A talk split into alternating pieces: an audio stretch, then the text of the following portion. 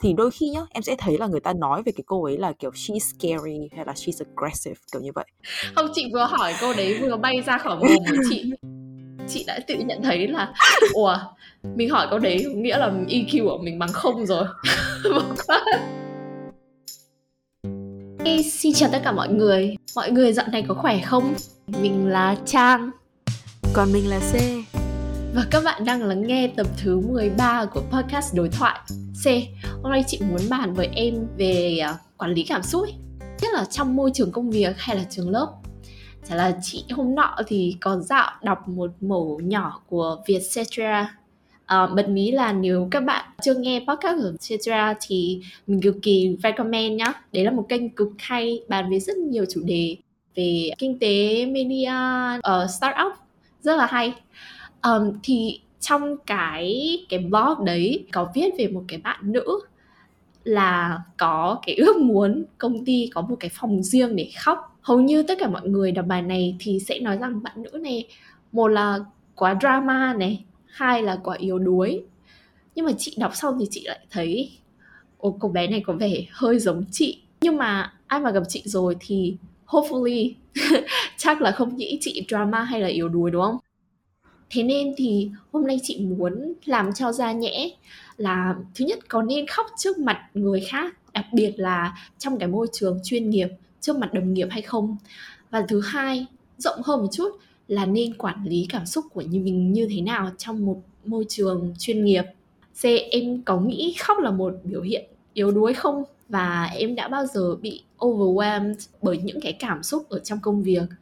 Và khóc ở trong văn phòng chưa? Thực ra em tự nhận là em khóc khá là nhiều, không chỉ là trong công việc mà ở ngoài đời cũng vậy. Từ ngày bé em đã hay bị nói là mít ướt. Thì lớn lên ấy thì mọi người sẽ chuyển thành một cái cụm từ nó cao cấp hơn là nhạy cảm quá mức. Bạn bè thân thiết của em cũng hay bảo là cái sự nhạy cảm này nó vừa là một cái blessing và cũng vừa là một cái curse.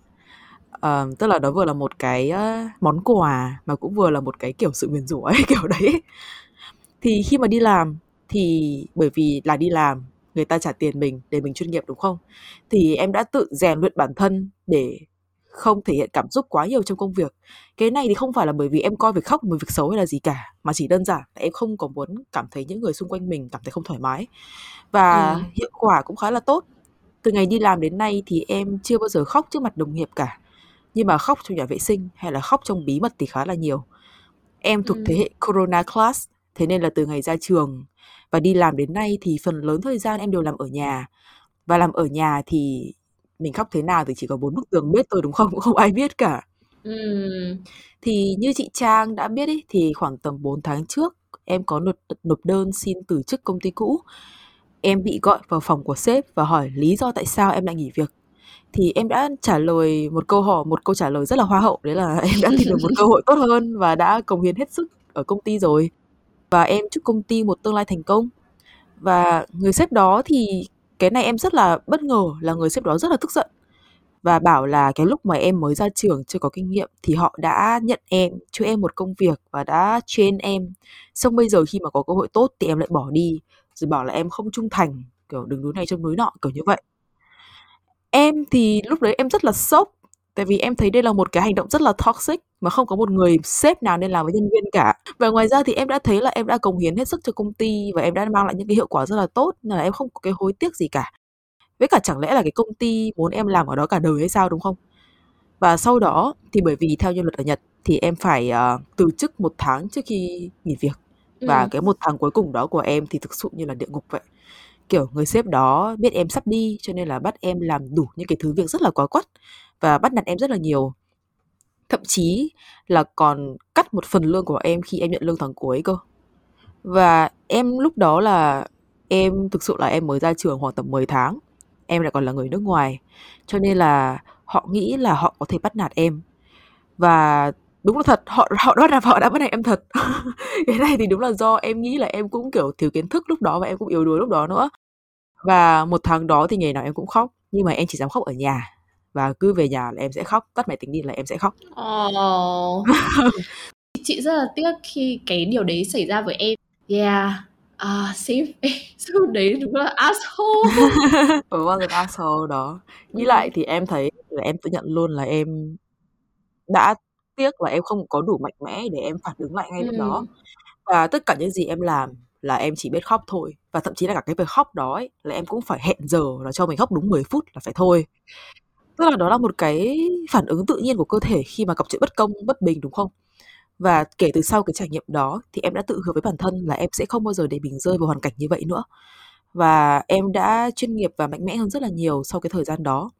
Và thực ra mà nói ấy, thì cái việc khóc ấy, nghĩ lại em không thấy đó là một biểu hiện của việc yếu đuối, mà đó là việc khiến em có thể giải tỏa để bình tĩnh hơn và suy nghĩ Ừm. thấu đáo hơn. Và nó cũng khiến em trưởng thành hơn vì mỗi lần khóc là một lần mình, à, nhìn lại những gì đã xảy ra, đúng không? Giờ thì em đã chuyển đến một nơi tốt hơn rất là nhiều. Em cũng có khóc vài lần nhưng mà thường đó là vì công việc không thuận lợi với khách hàng, điều mà hầu như là ai cũng sẽ gặp phải khi đi làm tập đoàn, đúng không?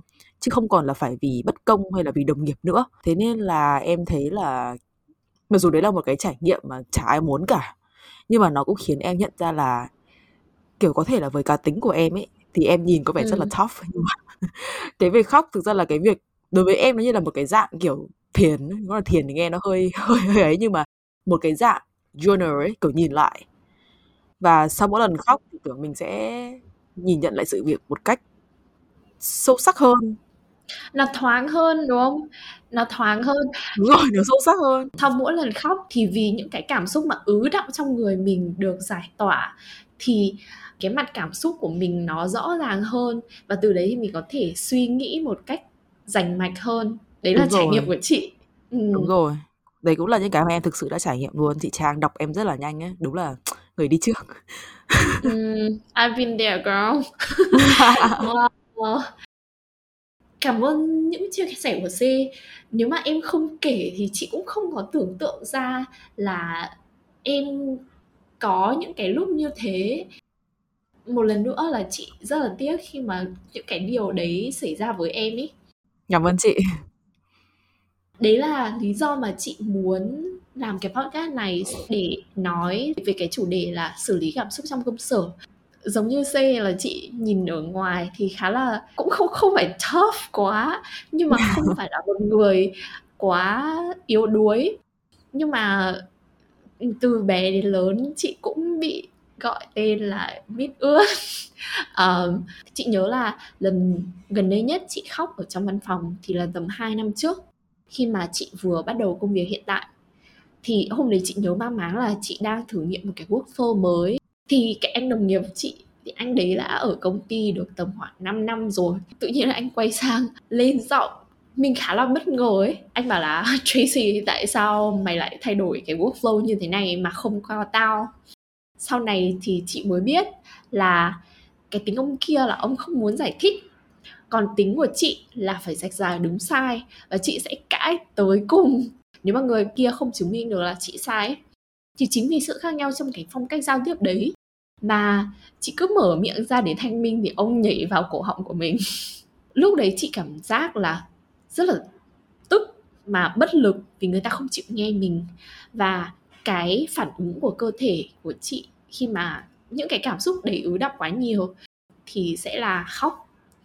Chị không kịp chạy vào nhà vệ sinh như cô bé kia hay là như em, vừa phải cố gắng lau nước mắt, vừa phải cố gắng để kết thúc câu chuyện. Bây giờ thì nghĩ lại thì chị không thấy đấy là một việc mà chị cảm thấy xấu hổ. Chỉ có là chị nghĩ là mình đã làm cho anh đồng nghiệp hơi hoảng hốt một chút. Nhưng mà chị tự tin là lão vẫn tôn trọng mình, không có nghĩ là tại vì con bé này hay khóc nên là không làm được việc hay gì đấy đâu. Và bọn chị bây giờ chơi cũng khá là thân với nhau nữa. Cái việc mà đánh giá giá trị của một con người qua cái việc người đấy bày tỏ cảm xúc như thế nào ấy thì không được công bằng cho lắm, không được đúng cho lắm. Tuy nhiên mà phần đông chúng ta thì luôn có cái khái niệm hay là cái mặc định khi mà mình đi làm thì phải full on professional, mình phải chuyên nghiệp, poker face. Còn tất cả cảm xúc thì sẽ phải cất ở nhà, nhất là đối với với phái nữ của mình ý Nếu mà mình không muốn bị đánh giá là yếu đuối thì em thấy như thế nào với quan điểm này? Ừ, Ờ, đầu tiên là em cảm ơn chị Trang vì đã chia sẻ. Em cũng thấy mừng là cái anh đồng nghiệp đó cũng rất là tôn trọng chị, kiểu như là, cho chị một khoảng thời gian, một cái space để chị có thể nhìn lại cảm xúc của mình. Ờm, và đúng là nếu mà có một người đồng nghiệp như vậy thì em thấy là thì cái môi trường đó cũng khá là healthy ha đấy là em thấy thế chị may mắn là đồng nghiệp của chị tất cả mọi người đều nice. Ừ. không có ai asshole quá. Ừ. ừ thôi thế là tốt rồi. Thôi bây giờ em cũng mừng là hai người đã thân thiết hơn. Ờ thì quay trở lại câu hỏi của chị trang. Thì con người là emotional creature là những cái sinh vật được tạo nên bởi cảm xúc. Thế nên là cái việc che giấu cảm xúc là một việc rất là khó. Và thực ra ấy như chị trang đã biết thì em làm hr đúng không ừ. trong môi trường công sở thì việc thể hiện cảm xúc đúng cách thực ra lại khiến công việc suôn sẻ và hiệu quả hơn. Bây giờ thì hầu hết công việc nào trong văn phòng cũng cần sự tương tác giữa người với người. Và nếu như mà mình không hiểu đối phương cảm thấy thế nào, đang nghĩ gì, có đang bực bội hay là vui vẻ hay không, thì tự dưng là cái công việc của mình cũng bị ảnh hưởng. Vì một phần năng lượng của mình lại phải dùng cho việc ngồi đoán giả đoán non xem là giúp có chuyện gì đang xảy ra hay là cô ta, anh ta đang cảm thấy thế nào. Thế nên là một nhân viên chuyên nghiệp luôn cần phải có một cái sự minh bạch trong công việc. Và minh bạch trong cảm xúc của mình cũng nằm trong số đó. Thế nên là cái việc chị trang thể hiện quan điểm của mình và thậm chí là dùng nước mắt để thể hiện cái cảm xúc của mình, thực ra em thấy cũng là một biểu hiện của sự transparent. Và nó không phải là một cái biểu hiện của sự yếu đuối hay là overreact hay là drama hay là gì cả. Đấy là một nhân viên mà có một cái quan điểm đúng đắn và lành mạnh thì họ sẽ nên nghĩ như vậy. Trong số podcast trước thì em có đề cập đến khái niệm là khái niệm emotional labor ý là những công việc công sở, hay còn gọi là white collar hiện nay, đều là những công việc vất kiệt người ta về mặt cảm xúc, chứ không còn là về mặt thể chất, như là cái thời công nông nữa. Thế nên là bây giờ cuộc chơi công sở thì chuyển thành ai quản lý cảm xúc tốt hơn? Tất nhiên là kiểu kỹ năng hay là kiến thức thì cũng quan trọng, nhưng mà đó là một cái chủ đề khác nhá khi mà làm tuyển dụng ấy, ở nhật, thì em thấy hầu hết lý do mọi người muốn nghỉ việc là vì có bất đồng với đồng nghiệp và không thể giải quyết được cái cảm xúc tiêu cực ấy. Thế nên là họ mới chọn cách là họ nghỉ việc thế mới thấy là nếu như mà cảm xúc không được giải quyết và thể hiện đúng cách thì công việc không chỉ bị ảnh hưởng mà còn khiến cái công ty đó hay là cái tập đoàn đó có high turnover rate nữa. Tức là cái tỷ lệ nghỉ việc cao nhỉ đúng không? Ừ. đó thì mới thấy là một công ty tốt hay là một tập đoàn tốt thì nên khuyến khích nhân viên thể hiện cảm xúc đúng cách. Tất nhiên đúng cách thì tùy thuộc vào EQ của mỗi người và định hướng của công ty nữa nhưng mà quay trở lại câu hỏi của chị Trang thì em không thấy việc đánh giá ai đó có professional hay không? Không nên phụ thuộc vào cái cách mà họ thể hiện cảm xúc.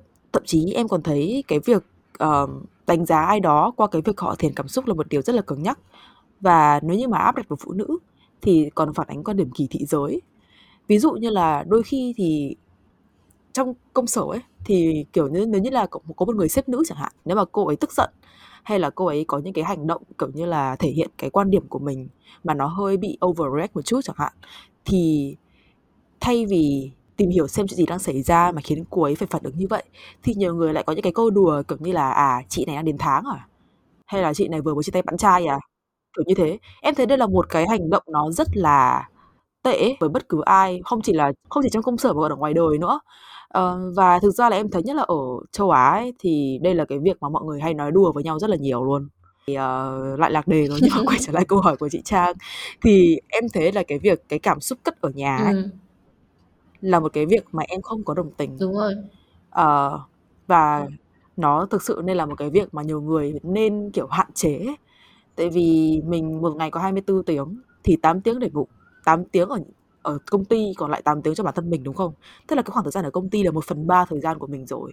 Và nếu như trong 1 phần 3 thời gian đó rất là dài như vậy mà mình cứ phải đè nén cảm xúc ấy ừ. thì về lâu về dài nó sẽ ảnh hưởng đến không chỉ là công ty đó mà ảnh hưởng đến cái cá nhân đó nữa. Đó là với quan điểm của em thì là Ừ. như vậy. Cảm ơn C đã chia sẻ. Chị hoàn toàn đồng ý với quan điểm của em. Nhân đây thì chị cũng muốn kể một câu chuyện về nước mắt công sở rất là nổi tiếng. Đấy là câu chuyện của Howard Schultz, um, cựu chủ tịch, cựu CEO của Starbucks. Và ông khá là nổi tiếng khi mà ông đã giúp Starbucks lên tới vị trí hàng đầu trong cái giới F&B ngày hôm nay. Khi ông được mời về lại giúp xây dựng Starbucks trong cái thời điểm đỉnh cao của suy thoái, đỉnh cao của khủng hoảng kinh tế năm 2008 ấy thì cái tình trạng của Starbucks khá là như nào nhỉ? Um, khá là chạm đáy rồi vì doanh thu của công ty này đang xuống dốc không phanh, giảm cả tận mấy chục phần trăm và Starbucks phải đóng cửa tới tận 600 tiệm và sa thải 12.000 nhân viên. Thế thì lúc mà Howard nhận cái chức này thì trong một cái cuộc họp tập đoàn tuần đầu tiên mà ông nhậm chức thì ông ta, một cái CEO một người đàn ông da trắng ông, khi mà ông mở cuộc họp đấy thì ông đã thay mặt lãnh đạo nhận trách nhiệm, xin lỗi nhân viên và ông ấy đã khóc. Khi mà nhìn vào những gì mà Howard đã làm cho Starbucks thì không có ai có thể nói là ông này yếu đuối hay là đấy là nước mắt cá sấu tại thời điểm đó. Và Howard cùng những cái giọt nước mắt của ông đã không chỉ được cái công nhận trong nhân viên của Starbucks mà đã được rất là nhiều tôn trọng của cánh doanh nhân. Và ông cũng là một người rất là vocal về việc tôn trọng bình đẳng giới hay là việc um, có một cái gọi là emotional intelligence trong công việc. Thế thì quay lại cái việc mình đang muốn nói là công việc hay là cái môi trường chuẩn chuyên nghiệp thì có thể cất được cảm xúc hay không? Thì câu trả lời theo chị nghĩ, đấy là một câu trả lời chẳng nên là không. Và công việc hay môi trường chuyên nghiệp thì nó không đồng nghĩa với là chỉ có thể khô khan được. Vì môi trường công sở là một môi trường mà chúng ta tương tác rất nhiều giữa con người với con người và cảm xúc chiếm một phần rất lớn trong cách chúng ta mà tiếp cận và giải quyết vấn đề. Tuy nhiên điều này không có nghĩa là mình có thể bày tỏ cảm xúc mọi lúc mọi nơi được. C này, nãy giờ thì chị cũng có nhắc đến emotional intelligence rồi. Và trong những năm gần đây thì việc có IQ tốt chỉ là một trong những cái điều kiện cần. Còn muốn đủ để mà có một cái vị trí trong một công ty um, khá là tốt những cái tập đoàn thì người ta sẽ thường kiểm tra thêm cái cái trait về EQ của mình nữa. Thì theo C emotional intelligence là gì? Và một người có EQ nên là người ra sao? Cảm ơn chị Trang à, thì trước khi trả lời câu hỏi của chị thì em cũng muốn nói ra một cái quan điểm này. Có thể là nó còn gây tranh cãi nhưng mà cá nhân em thì em lại thấy nó, em khá là đồng tình với quan điểm đó. Đó là hiện nay thì có rất là nhiều người họ đang phản đối việc các công ty hay là các tập đoàn dùng những cái personality test để tuyển chọn nhân sự.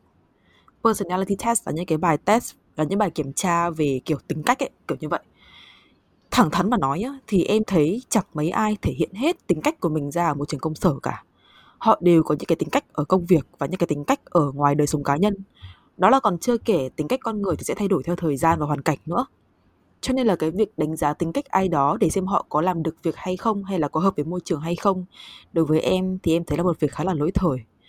Và có một vài công ty uh, thậm chí là họ còn đang bị nhầm giữa tính cách và EQ ừ. trong khi đây là hai cái khái niệm hoàn toàn khác nhau. Và lấy ví dụ là em có từng biết vài người mà em phải nói thật là em không thể nào chơi được với họ nếu mà em quen họ ngoài đời. Đơn giản là vì tính cách của họ với em không có hợp nhau. Thậm chí là nhiều người em còn thấy họ hơn xấu tính cơ. Nhưng mà trong công việc ấy thì những cái người đó lại là những người cộng sự tuyệt vời. Họ chuyên nghiệp họ minh bạch transparent họ thẳng thắn và họ biết quan tâm để ý đến người khác tất nhiên là với mục đích công việc. Um, và đó là những người mà có thể là cái tính cách của họ ấy đôi khi không hợp hay là thậm chí nó thẳng ra là không tốt ấy. Nhưng mà đó lại là những người có EQ cao là những người có khả năng tự nhận thức được năng lực và cảm xúc của mình. Rồi từ đó dùng nó để đáp ứng công việc trong từng hoàn cảnh khác nhau một cách linh hoạt và hợp lý. Thế mới thấy thì uh, khi mà làm việc ấy tất nhiên là tính cách mà tốt rồi hợp nhau thì tốt rồi nhưng mà kể cả không hợp thì những người có EQ cao sẽ luôn biết phải làm gì và ứng xử thế nào với những loại người khác nhau, kể cả họ có ghét hay là thích ý, để đạt được mục đích chung. Trong ngôn ngữ ngành của bọn em, tức là ngôn ngữ HR, thì emotional intelligence hay là EQ cái um, khả năng để nhìn nhận và điều chỉnh cảm xúc một cách hiệu quả là một cái công cụ mà nhiều lãnh đạo hay là quản lý cấp cao á dùng để quản lý hay là thậm chí cao cấp hơn là thao túng nhân viên để đạt được hiệu quả công việc mà anh ta hay là cô ta mong muốn. Có một cái ví dụ thực tế hơn ở chính công ty của em, đó là người sếp của em. Thì cái người sếp này khi mà quản lý em thì cô ấy sẽ không bao giờ micromanage, tức là kiểu quản lý những cái chi tiết li ti nhỏ nhặt ấy, mà sẽ kiểu dịu dàng, nhẹ nhàng, um, tạo động lực cho em để em nhìn thấy một cái tương lai xa xa tại vì cô ấy hiểu là em sẽ hoạt động tốt hơn khi mà em tự xoay sở và tự nhìn nhận và tự ờ, làm mọi thứ theo cách của em. Nhưng mà với một đồng nghiệp khác ấy, thì cô ấy sẽ trở thành một cái người sếp rất là micromanage luôn, kiểu như là cô ấy sẽ để ý từng cái một là, kiểu, hôm nay bạn này làm gì, kiểu, các thứ các thứ, kiểu như thế. Bởi vì cái bạn đó mặc dù rất là sáng tạo và nhiệt huyết, nhưng mà lại không có giỏi việc chú ý tiểu tiết và hay bỏ quên nhiều những cái task nhỏ. Thì đó, một người EQ cao thì thường là sẽ một người nhìn nhận được hoàn cảnh, nhận thức được là nên làm gì, rồi từ đó điều chỉnh cảm xúc và hành động của mình sao cho hợp lý với hoàn cảnh đó ừ. cảm ơn C ừ. chị nghĩ đấy là một cái ờ, định nghĩa khá là hay và nhân tiện nói về cái điều này thì em có nhận thấy là em là một người có EQ cao không? Ôi, nói như thế như kiểu là tự nhiên em có thông minh không chả lẽ bảo có bị ném đá chết không chị vừa hỏi câu đấy vừa bay ra khỏi mồm của chị chị đã tự nhận thấy là ủa mình hỏi câu đấy nghĩa là EQ của mình bằng không rồi um, đùa thôi. Nhưng mà câu hỏi ngoài lề thực sự của chị đấy là em có thấy nước mắt đàn ông là một cái gì mà em cảm thấy là không hấp dẫn một cái red flag không? Tất nhiên là không. Em thậm chí còn thấy đấy là một cái green flag chứ không phải là một cái red flag. Ừ. thì đối với những người đàn ông ấy bị sinh ra với định kiến là phải man up. Em thậm chí là còn thấy ngưỡng mộ anh ta nhiều hơn nếu mà anh ta chịu khóc ừ. trước mặt người khác và coi việc khóc đó là một điều bình thường vì đã là người thì ai mà chẳng khóc, đúng không? Chị trang sống ở nhật thì cũng biết rồi. Ở nhật, việc thể hiện cảm xúc bị coi là một cái điều gì đó rất là tệ, đặc biệt là trong công việc. Chứ huống gì là khóc, tại vì khóc là một cái gì đó nó rất là nghĩ là chả ai muốn làm thế cả ở trong công việc, mà không chỉ trong công việc đâu, ở trong mối quan hệ, thậm chí nó rất là thân thiết như kiểu người yêu ấy. Em cũng thấy nhiều người, bạn nhật của em cũng rất là ít khi khóc trước mặt người yêu của họ. À và hậu quả nó tồi tệ thế nào thì cả thế giới đều biết rồi. Um, em thì em cũng hiểu hẹn hò với một vài người Nhật thì tất nhiên là không phải là một cái stereotype hay gì cả nhưng mà đó là một cái ừ. mà họ đã được giáo dục từ bé là không nên làm phiền người khác này hay là phải biết kiểu điều chỉnh bản thân cho cho hợp với tập thể. Thì đấy không phải là một cái tính cách của người Nhật đâu mà chỉ đơn giản là họ đã được giáo dục từ bé như vậy rồi. Văn hóa. Ừ nó một cái văn hóa rồi.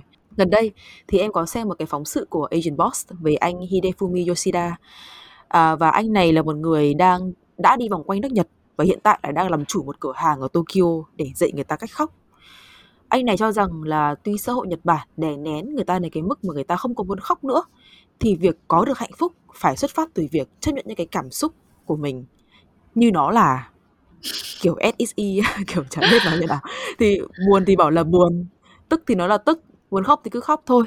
Và anh ấy tự gọi bản thân anh ấy là tears teacher tức là thầy giáo nước mắt và hiện nay thì ít nhất là ở Tokyo, ở vùng Kanto thì cửa hàng của, cửa hàng của anh này là nơi duy nhất mà mọi người có thể đến và được phép khóc. Và trong 8 năm qua thì anh ấy đã giúp 50.000 người Nhật khóc được và hiểu được cảm xúc của mình qua việc khóc. Thì thế mới thấy là em ấy thì cái việc em rất là nhạy cảm và có thể khóc được tất nhiên nó là một cái gì đấy mà em cũng không thích tùy trường hợp ấy. Nhưng mà thực ra là em thấy đó là một cái điều may mắn hơn là một điều không may tại vì ít ra là em có nhận thức được là mình đang cảm thấy cái gì. Tại vì sau 6 năm sống ở Nhật thì em thấy là có rất là nhiều bạn bè của em thậm chí là còn không biết được là mình đang cảm thấy thế nào. Họ bị kiểu trở thành sắt đá ấy. Và họ không khóc nữa. Đúng không họ thành chai sạn á đó quay trở lại câu hỏi của chị thì đó là green flag nha ừ. chứ không phải là red flag. Cảm ơn chị đã chia sẻ. Ồ cái mô hình của anh Hidefumi có vẻ hay đấy Ok, lý do mà chị hỏi câu đấy thì ngoài việc là để hiểu Google C thì chị cũng muốn đề cập đến cái việc là thể hiện hay là quản lý cảm xúc cũng là khá đặc biệt giữa hai giới. Nếu như số đông xem việc biểu hiện cảm xúc của phái nam là yếu đuối, mặc dù mình đã thiết lập quan điểm là mình không đồng ý thì đối với phái nữ nếu mà chúng mình quá mạnh mẽ hay quá thành công, nhiều khi cũng bị xem là hiếu chiến, là aggressive. Một cái nghiên cứu mà chị đọc được từ tạp chí Fortune thì cho thấy rằng ở trong nhóm những người có cơ hội có thăng tiến cao thì phái nữ dễ bị đánh giá tiêu cực, trong khi có cùng một lối làm việc được cho là bình thường ở nam giới lúc nào chị em mình cũng phải mong chờ là chị em phụ nữ thì phải nhẹ nhàng, mềm dẻo hơn và phải ở trong cái khuôn khổ mà xã hội đã đóng cho mình ấy. C, em có cảm thấy là mình bị nằm trong cái khuôn khổ này không? Tất nhiên là có. Kể cả ở nơi em sinh ra là Việt Nam và ở nơi hiện tại em đang sống là Nhật. Thì từ cái lúc mà ở Việt Nam ấy, thì em đã cảm thấy là tính cách của em khá là aggressive. Tức là em, kiểu, hay có cái tính, kiểu go get it kiểu như là hay muốn gì thì em sẽ làm được ấy. Và khi mà kiểu uh, nhiều người người ta thấy thế thậm chí là một giáo viên cấp 3 của em ấy còn nói là kiểu tính cách của em như thế này thì mai sau ai lấy em? Tất nhiên là không phải là việc của cô nhưng mà ý là kiểu cái cái việc mà một người con gái mà có cái tính là kiểu năng nổ rồi kiểu năng động các thứ thì ở Việt Nam em thấy là một cái việc mà nhiều người hay bị coi là điểm yếu. Lý do là sao thì chắc là ai cũng biết rồi người ta hay gọi là con bé này tính đàn ông. Ừ đó. Đấy là câu chị cũng được nghe nhiều. Ừ, đúng rồi ha. Thì uh, quay trở lại cái cuộc sống của em ở Nhật. Thì hiện tại ở công ty của em là một công ty kiểu nó khá là một cái typical tập đoàn Nhật ấy. Thì sếp của em hiện tại ở cái division của em thì cô ấy là người sếp nữ duy nhất. Và cô ấy rất là hay bị nói là bossy. Ừ. mặc dù là em thấy những cái hành động của cô ấy thì chẳng khác gì những cái sếp nam khác cả và thực ra thẳng thắn mà nói thì em chưa có thấy mấy cái ông đó bị gọi là bossy bao giờ. Trong khi thì cái người sếp của em thì bị gọi là bossy rất là nhiều. Mà em thì làm sales và đã làm sales thì phải chạy KPI mà chạy KPI thì hẳn là ai cũng aggressive. Và em thấy ấy ở trong số những cái bạn mà kiểu uh, top performer của công ty nếu như mà họ mà là nữ thì đôi khi nhá em sẽ thấy là người ta nói về cái cô ấy là kiểu she's scary hay là she's aggressive kiểu như vậy. Trong khi nếu như mà cái bạn top performer của tháng đó là nam ấy, thì sẽ chẳng có ai nói gì về bạn nam đó cả. Chí còn thấy cái từ aggressive trong công sở ấy, nếu mà được dùng cho nữ, thậm chí là còn mang nghĩa tiêu cực, thì đa phần là thế. Vì nếu như mà là nam ấy, thì họ sẽ hay có những cái từ khác như là kiểu fast này, quick này, close the deal hay là thriving, đúng không? Tất nhiên đấy là trải nghiệm cá nhân của em thôi.